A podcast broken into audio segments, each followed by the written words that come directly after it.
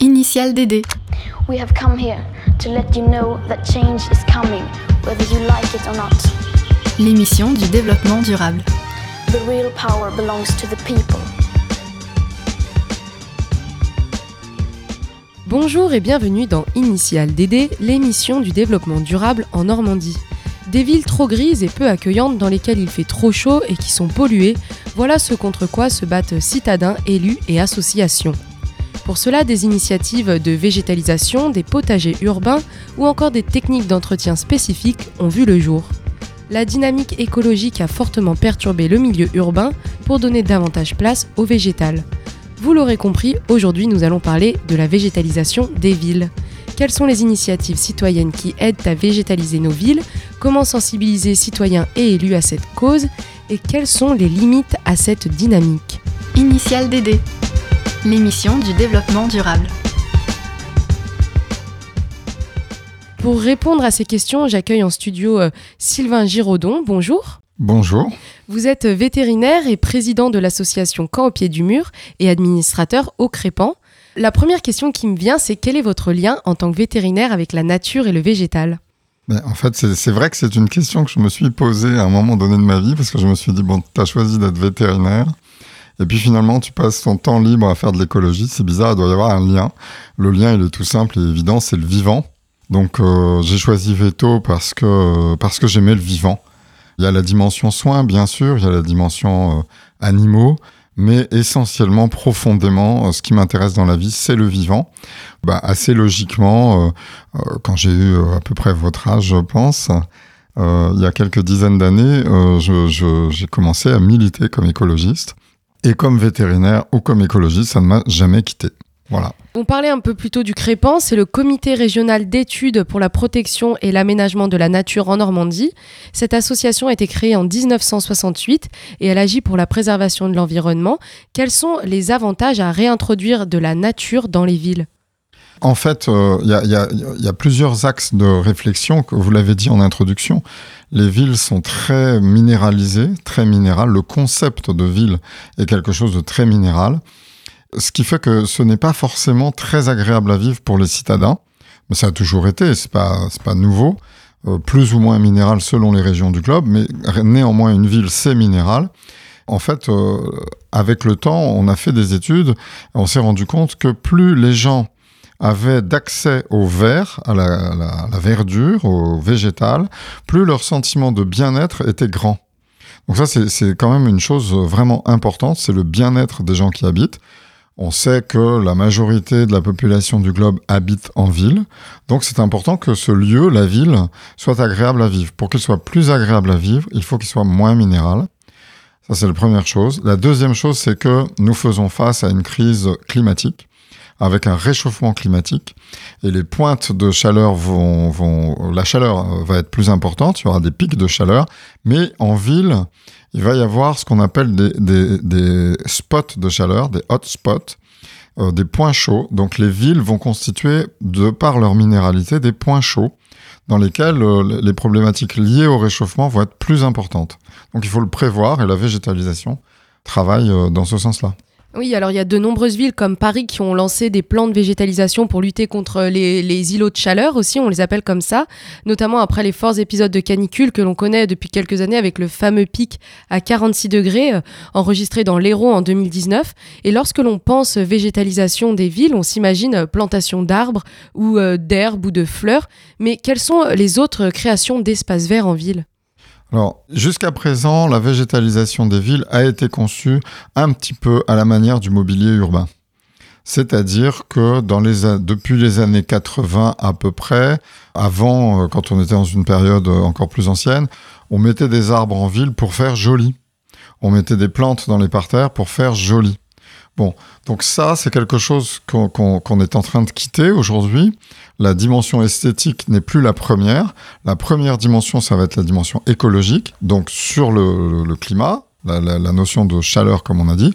Mais aussi, il faut en parler sur la biodiversité, puisqu'en fait, on a aussi, c'est la deuxième grande crise écologique, hein, la crise climatique, la crise de biodiversité. Cette crise de biodiversité, cette perte de biodiversité, elle est liée aussi au fait qu'en campagne, malheureusement, la, campagne euh, souffre de la monoculture et il n'y a plus beaucoup d'espace libre pour la biodiversité, pour les espèces sauvages, végétales ou animales. Et un certain nombre d'entre elles trouvent refuge dans les villes. Donc les villes peuvent quand même constituer d'une certaine façon, si on s'y prend bien, des réservoirs de biodiversité. Il y a certains de nos espaces verts qui sont sous-exploités. Et euh, comment est-ce que l'on tend la main aux citoyens pour qu'ils apprennent à se plaire dans ces lieux qui sont, on va dire, délaissés? Déjà, euh, si on veut aller vraiment dans le sens de la biodiversité, on va devoir se réjouir des lieux délaissés et pas forcément chercher à les optimiser dans le sens ancien de l'esthétique, euh, des jardins botaniques euh, ou, du potager utilitariste.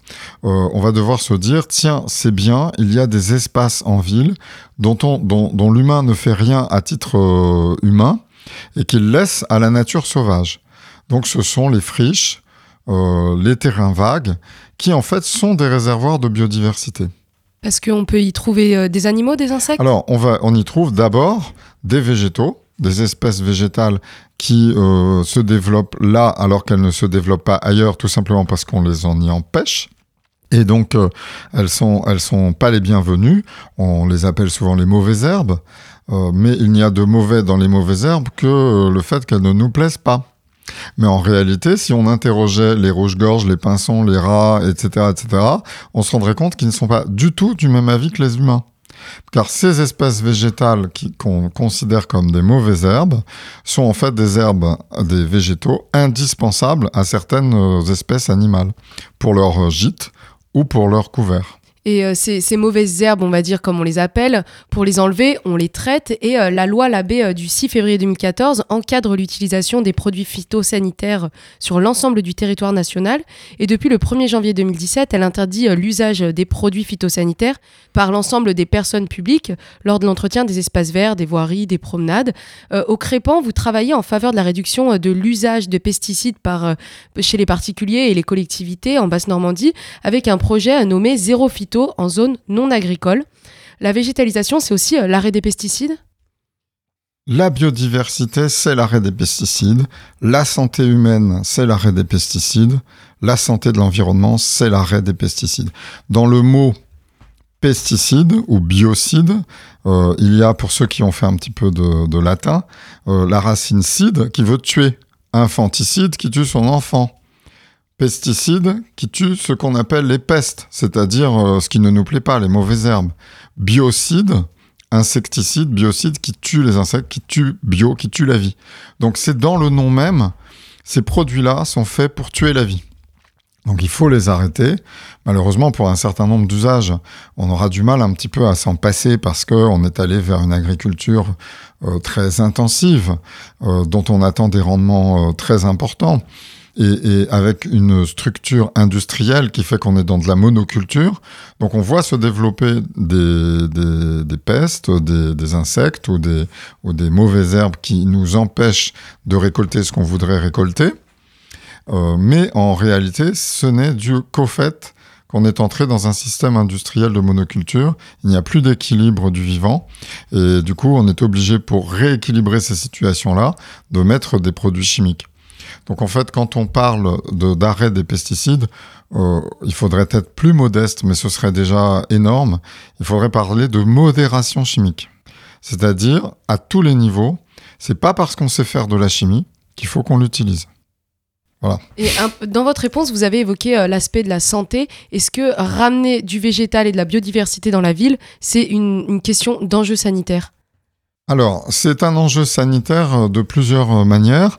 Euh, la première, psychique, comme je vous l'ai dit tout à l'heure, puisque les individus humains bénéficient de la présence de verre autour d'eux. C'est bon pour nous. Il faut se souvenir que l'espèce humaine est une espèce qui est née dans la forêt. Donc c'est une espèce qui est née au contact du verre. Et notre cerveau archaïque a besoin de ce verre pour se sentir bien. Donc on a besoin de, ce, verre pour se sentir bien. Ensuite, on a besoin de verre pour, le, la, chaleur parce que la présence de végétaux va permettre de diminuer euh, le, ressenti de chaleur. En fait, ce qui se passe, c'est que les végétaux vont aller pomper de l'eau euh, dans, le sol et vont faire ce qu'on appelle l'évapotranspiration, c'est-à-dire qu'ils vont nébuliser de l'eau. Hein, c'est leur façon de, fonctionner. Et cette évaporation, l'évaporation euh, diminue la température. C'est comme un frigo, on évapore, on diminue la température. Bien là, c'est de la même manière. Euh, on sait que quand on a chaud, on se vaporise un peu d'eau sur le visage, ça rafraîchit. Bien là, c'est pareil, les végétaux vont vaporiser de l'eau dans l'environnement.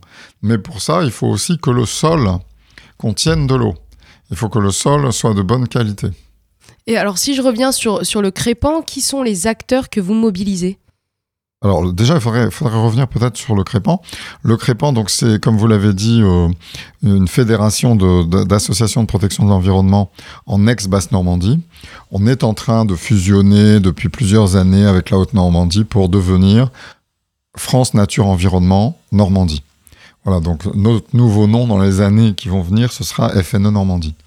Donc ce FNE Normandie regroupe des associations qui se préoccupent de l'environnement, dans tous les domaines, le nucléaire, euh, les déchets, euh, etc., etc., euh, travaille en collaboration dans un certain nombre de cas avec des collectivités locales qui souhaitent travailler avec le milieu associatif, et il y en a beaucoup heureusement dans le domaine de l'environnement. Et puis enfin, on agit aussi euh, parfois, c'est moins rigolo, c'est moins fun, mais on agit aussi au niveau juridique, c'est-à-dire qu'on on se porte partie civile dans un certain nombre d'affaires quand il y a des atteintes à l'environnement, soit de particuliers, soit de collectivités. Ça arrive aussi, malheureusement, on le sait bien tous. Et alors, vous qui avez un regard complet euh, sur, sur les personnes qui, qui, rejoignent le Crépan, est-ce que vous, vous constatez que la nouvelle génération, elle se sent plus impactée par la préservation de l'environnement? Oui et non. C'est-à-dire que je vous déçois, je vois ça. oui, euh, bien sûr que les jeunes euh, sont plus conscients, euh, mais, toute la population est plus consciente qu'il y a 30 ans quand j'ai commencé moi à me préoccuper d'environnement. On était très isolés, on était voilà les, Indiens du fin fond de l'Amazonie. Là, non, tout le monde se préoccupe de l'environnement. C'est le sujet majeur politique aujourd'hui, social et politique aujourd'hui.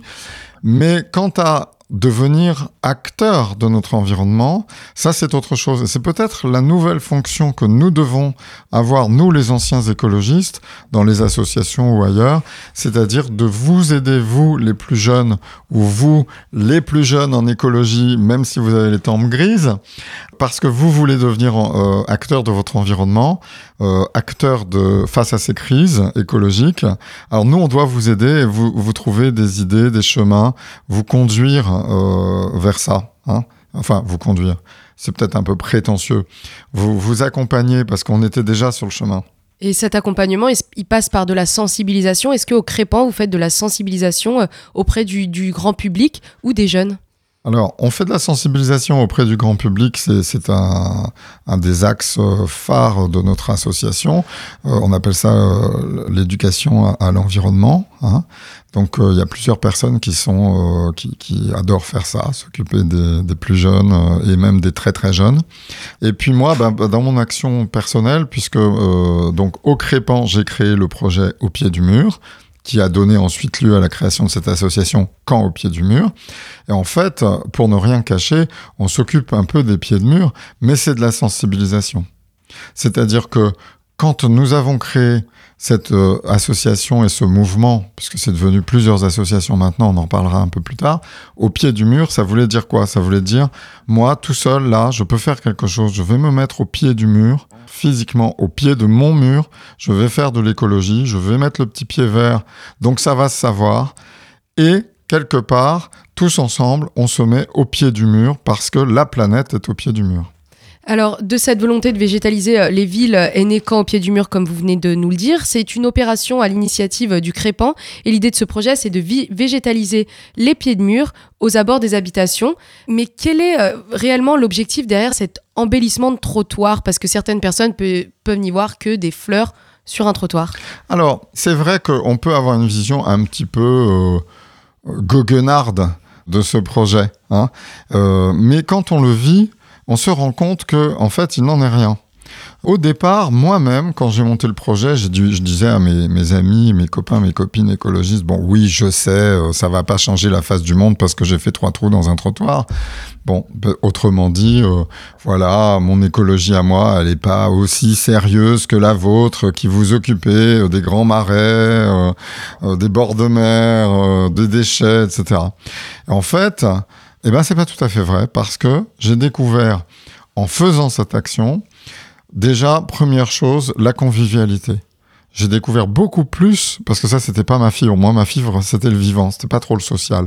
Et j'ai découvert que ça déclenchait du social, du lien social, et que c'était au travers de ce lien social qu'on allait faire de l'écologie ensemble, qu'on allait être acteur de, de l'écologie ensemble, et qu'on ne pouvait en fait pas se passer de cette dimension sociale dans la lutte euh, pour les, contre les crises écologiques.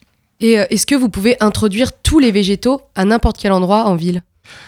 Alors, d'une manière générale, Violette, on ne peut pas introduire n'importe quel végétal à n'importe quel endroit parce que les végétaux eux-mêmes ont des, voilà, des, des besoins, des nécessités en termes d'exposition. Donc, exposition au soleil, à l'ombre, etc. Il y a des espèces qui ont des, des besoins spécifiques en termes de sol. Des sols acides, des sols euh, secs, des sols humides, etc. etc. Donc, le, le pied de mur, Hein, C'est-à-dire que cette fissure, même quand on n'a pas fait de travaux avec la ville, rien du tout, hein, il y a une petite fissure qui se situe à l'angle du mur et du trottoir, qui est un biotope. Et dans ce biotope, il y a des espèces qui vont se développer. Ces espèces, on les appelle des casmophytes, c'est-à-dire, c'est un nom un peu savant, mais je, je sais qu'il y a beaucoup d'auditeurs qui sont, qui sont étudiants, donc je me permets. Euh, ces casmophytes, ce sont des plantes qui sont spécifiques des fissures dans les montagnes, hein, dans les roches. Donc, qu'est-ce qu'elles ont comme particularité? Ces plantes ont comme particularité d'avoir un système racinaire extrêmement profond qui leur permet d'aller chercher les nutriments très profondément dans la roche. Ça tombe bien parce qu'en ville, elles retrouvent très exactement le même biotope. Donc on retrouve par exemple les campanules, les campanules des montagnes, campanules des Carpates. C'est une grande, grande euh, amoureuse des pieds de mur. Si on, en a une qui se, met, elle va euh, courir tout le long de la fissure. Hein. Et comme ça, on a plein de, de, d'espèces qui naturellement vont avoir propension à aller dans cette petite fissure. Donc on voit que même un espace extrêmement euh, modeste, extrêmement aride et dur pour les végétaux, si on leur laisse un peu la paix, euh, permet aux plantes de se développer à une certaine végétalisation, de se faire toute seule. Et alors la biodiversité végétale, est-ce qu'elle attire la biodiversité animale? Voilà, la réponse est dans la question. Oui. Mais alors Oui, quel, bien quel sûr. type d'animaux elle attire? Je vais répondre à l'envers. C'est-à-dire que l'absence de biodiversité végétale crée l'absence de biodiversité animale. Si on veut de la biodiversité animale, des insectes, mais aussi les oiseaux, on pourra donner quelques exemples, il faut de la biodiversité végétale. Donc c'est pour ça que la renaturation doit commencer par le végétal, puisque c'est le premier, euh, la première strate, si on peut dire, sur laquelle on va avoir un impact assez aisé. Par exemple, si vous voulez des chardonnerets, je prends à dessin cet exemple parce qu'on l'entend bien, vous allez voir, il faut des chardons. Car les chardonnerets, donc ce sont de petits oiseaux, des petits passereaux, se nourrissent des graines de chardon. Donc pas de chardon, pas de chardonneret. Sauf que les chardons, on n'aime pas trop. Parce que ça pique, parce que ça, ça, ça, ça, se disperse, ça empêche, ça gêne, c'est pas joli, pas, c'est pas super esthétique. Bon, dans l'idée de certains, parce que moi je trouve ça très beau. Et en fait, là, c'était une découverte aussi de ce, projet au pied du mur. C'est qu'à certains endroits, bien que ce soit pas tout à fait permis, on a laissé les chardons prospérer. Et j'ai des, adhérents qui ont envoyé sur, sur Facebook des petites vidéos de chardonnerets en train de se nourrir dans les pieds de mur. Donc il ne faut pas croire que parce que c'est un tout petit espace et qu'on a l'air de pas faire grand-chose, qu'en fait on n'a pas une grande action. Et alors, il y a des espèces de végétaux qui sont dites invasives et donc qu'on ne peut pas forcément euh, introduire en ville. Et ça montre aussi que nous avons une vision bipolaire un peu de la biodiversité, avec un côté une biodiversité positive et de l'autre côté euh, une biodiversité qui serait euh, négative. Est-ce que cette vision, elle freine l'écologie et le développement durable? Clairement, il faut répondre oui. Après, on va édulcorer un petit peu. Mais il faut répondre oui, nous devons avoir une vision du vivant, de l'ensemble du vivant, qui ne soit pas, on dit, anthropocentré, c'est-à-dire qui ne soit pas centré sur l'humain. Nous devons cesser complètement de regarder le vivant en fonction de nos seuls besoins d'humains. Nous devons regarder le vivant comme une euh, richesse de cette planète que nous devons respecter, non pas parce que euh, on trouve ça joli, non pas parce qu'on trouve ça utile, ça l'est, c'est joli, c'est utile, mais parce que c'est. Et on doit respecter ce qui est et ne pas nous nous conduire comme des plantes invasives, soi-disant invasives, parce que l'espèce la plus invasive de cette terre, c'est qui C'est nous. Vous restez avec nous, Sylvain Giraudon. On marque une courte pause musicale avant de revenir sur le sujet de la végétalisation des villes et des politiques publiques en place. Mais tout de suite, on écoute If This Is Love de Jamie and the Numbers sur Radio Phoenix.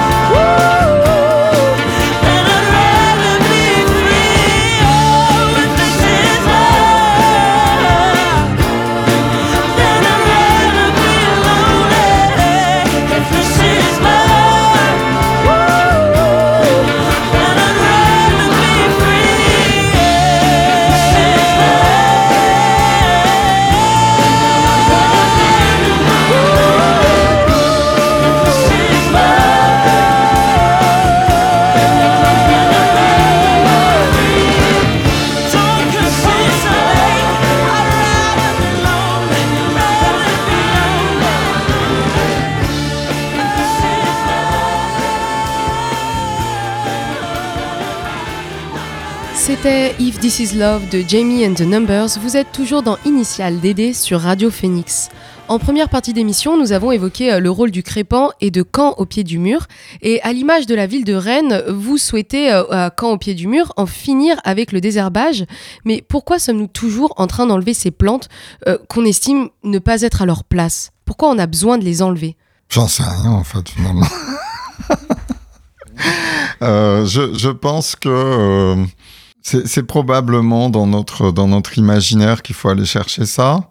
Il y, a, y a deux types de populations. Il y a ceux qui sont très écolos, un peu plus jeunes, euh, qui aiment bien le fouillis, qui veulent voir des oiseaux, des papillons, etc., et qui tolèrent les mauvaises herbes, et qui disent ce ne sont pas des mauvaises herbes, ce sont c'est de la flore spontanée, ce sont les sauvages de nos rues. Et puis vous avez les autres.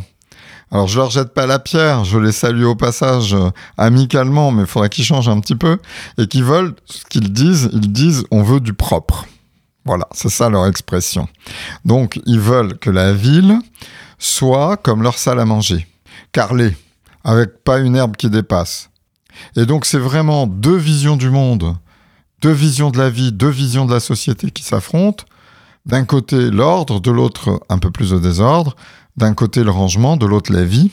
Bon, alors, la, la- la très, très, très bonne nouvelle, c'est que dans ces affaires-là, c'est toujours la vie qui gagne. hein. Et alors cette débitumisation, est-ce qu'elle est bien vue par tous les citadins et en particulier ceux à proximité euh, des zones de végétalisation? Non, elle n'est pas bien vue par tous les citadins, pas du tout. Donc il y a des conflits qui Oui. Il y a des conflits. Et comment on les gère au mieux. C'est-à-dire que, comme euh, on a dit, euh, chacun voit les choses différemment.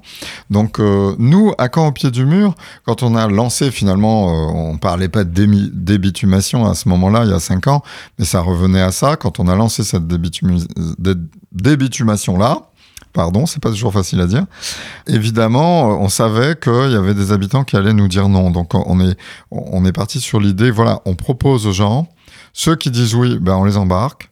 Ceux qui disent non, on leur dit on vous respecte, vous voulez pas ça, vous l'avez pas, c'est tout simple. Et par contre, évidemment, on attend le même respect de l'autre côté. Donc, et on l'a eu.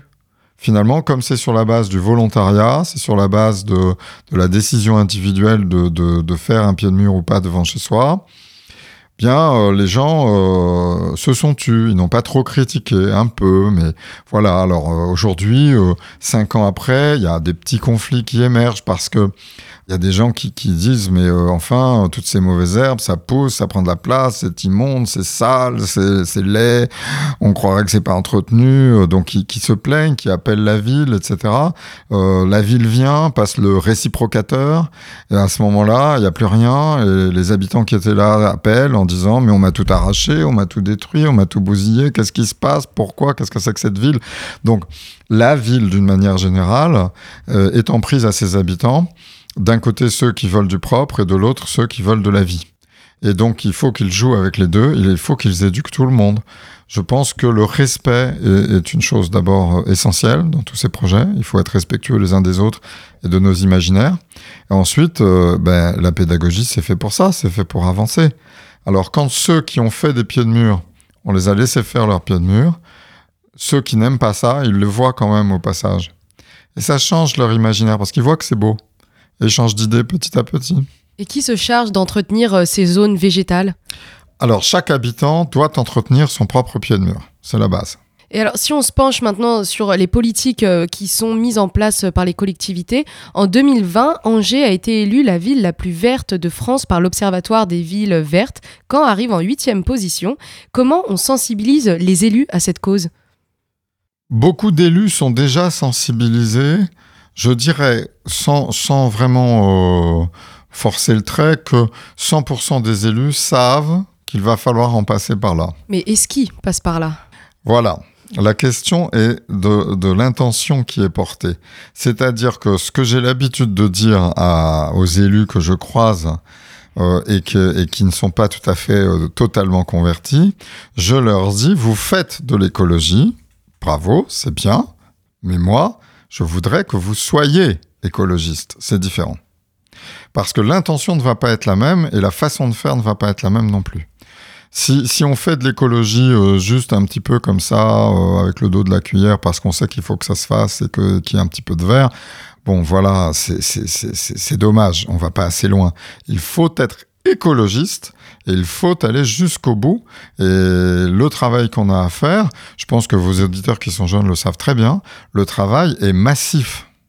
Et alors, les communes, elles ont des atlas de la biodiversité tels que les ABC communaux, qui ont pour objectif de créer un inventaire des milieux et des espèces présentes sur un territoire afin d'impliquer l'ensemble des acteurs d'une commune en faveur de la préservation euh, du patrimoine naturel. Est-ce qu'ils représentent, ces ABC communaux, un soutien dans la démarche de végétalisation des villes où, euh, par exemple, à Caen, au pied du mur, vous pouvez vous appuyer dessus et dire il y a tels animaux qui sont là et on peut mettre en place la biodiversité euh, pour les réimplanter, pour les aider C'est plutôt l'inverse qui s'est produit. On a fait ces pieds de mur et aujourd'hui, on voit se développer les ABC.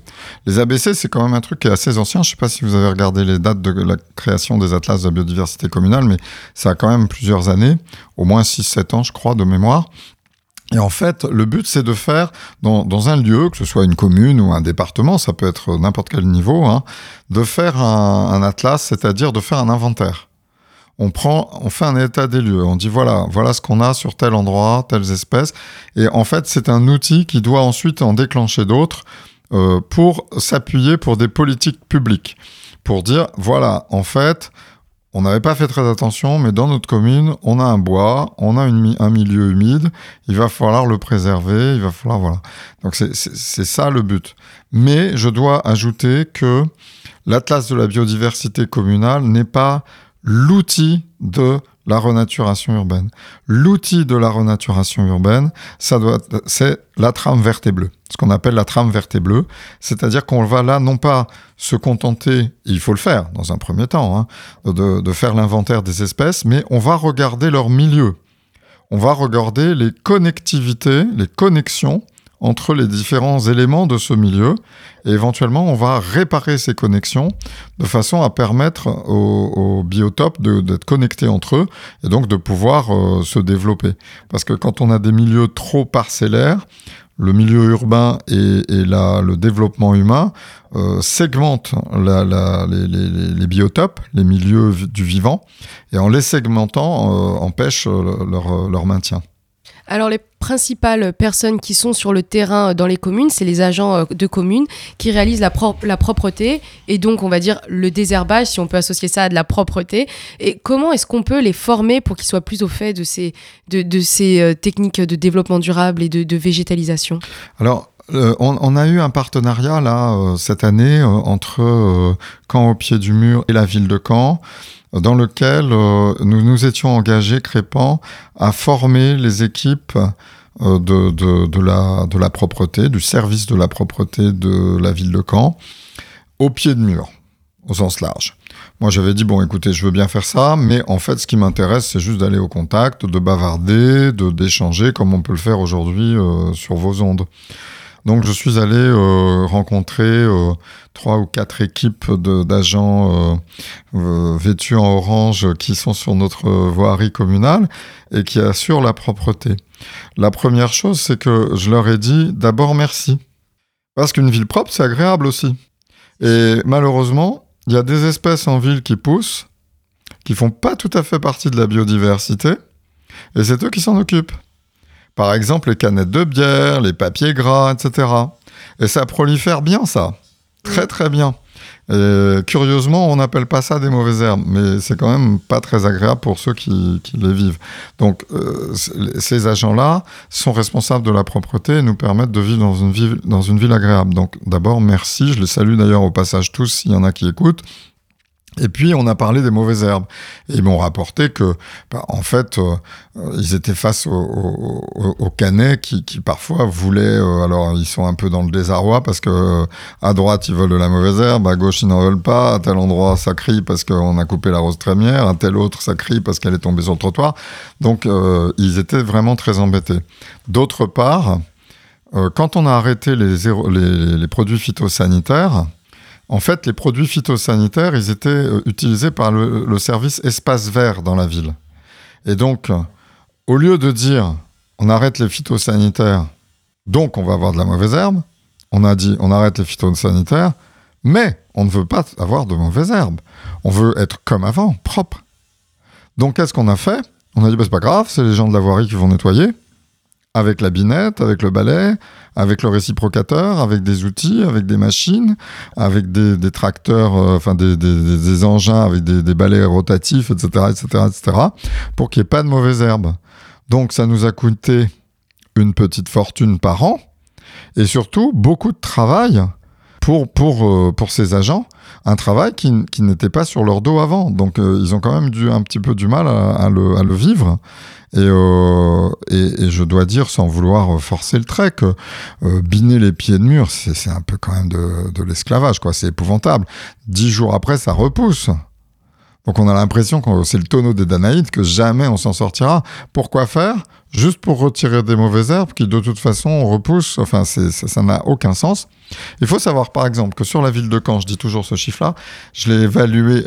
Alors c'est moi qui l'ai évalué comme ça à la grosse, hein, c'est pas des chiffres euh, absolument sûrs, mais j'évalue à plus de 50 000 euros la dépense en bouteilles de gaz juste pour les mauvaises herbes.